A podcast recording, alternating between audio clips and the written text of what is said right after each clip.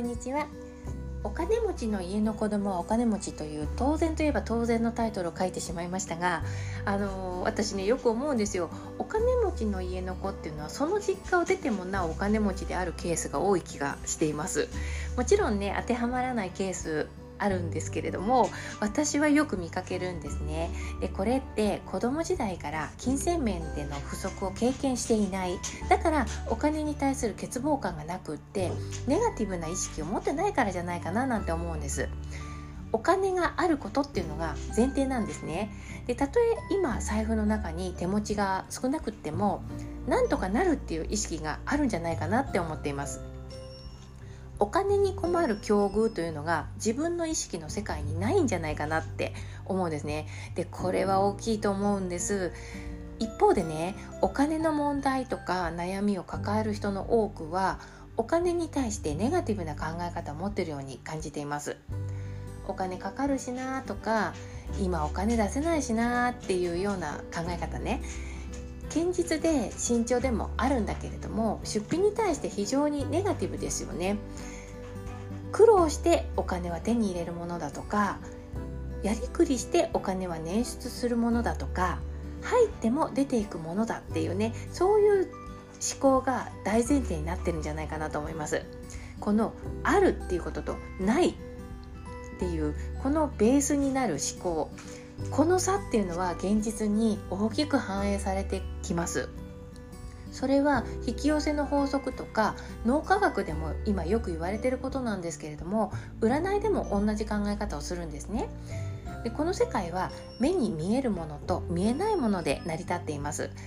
五感で確認できる物質化されているものとそうではない気配のようなものとか、まあ、そんな2極あって一つにまとまってる世界って言えると思うんですが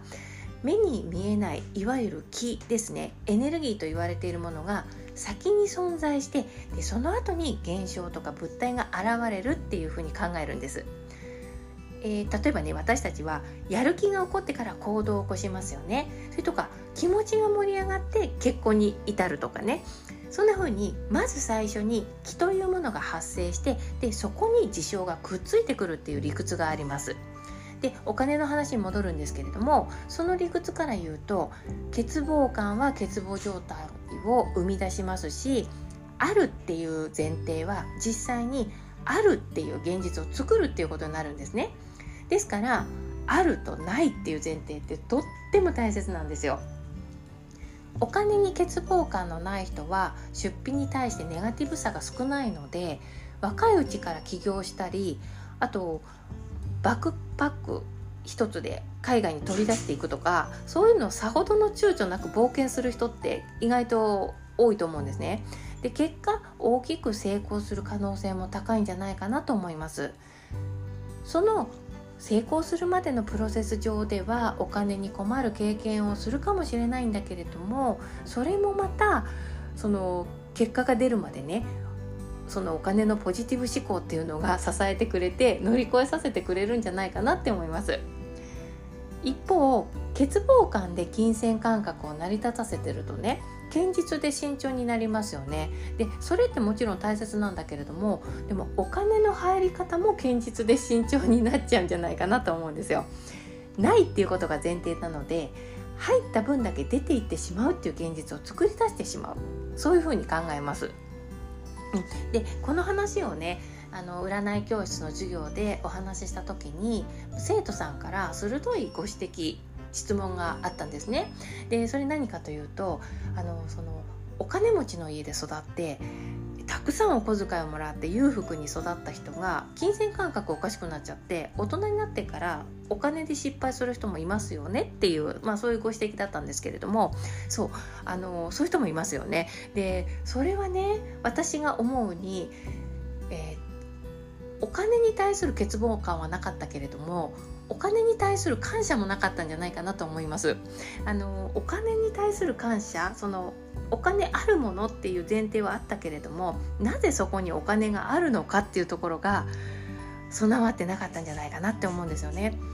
あのお金降ってくるものじゃないんでねそういうのを分かってたら感謝っていうのも生まれたんじゃないかなっていうこととあとねお父さんとお母さんが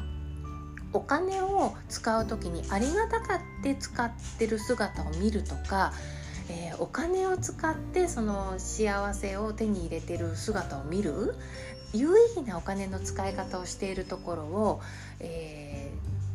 ー、ちゃんとこの認識するってうこういうのがあればもう少しその感謝お金に対する感謝っていうのも備わったんじゃないかななんていうふうにあの思いましたのでそういうふうにお答えしました。今日の話から何か拾っていただける点があれば嬉しく思います。ではまた。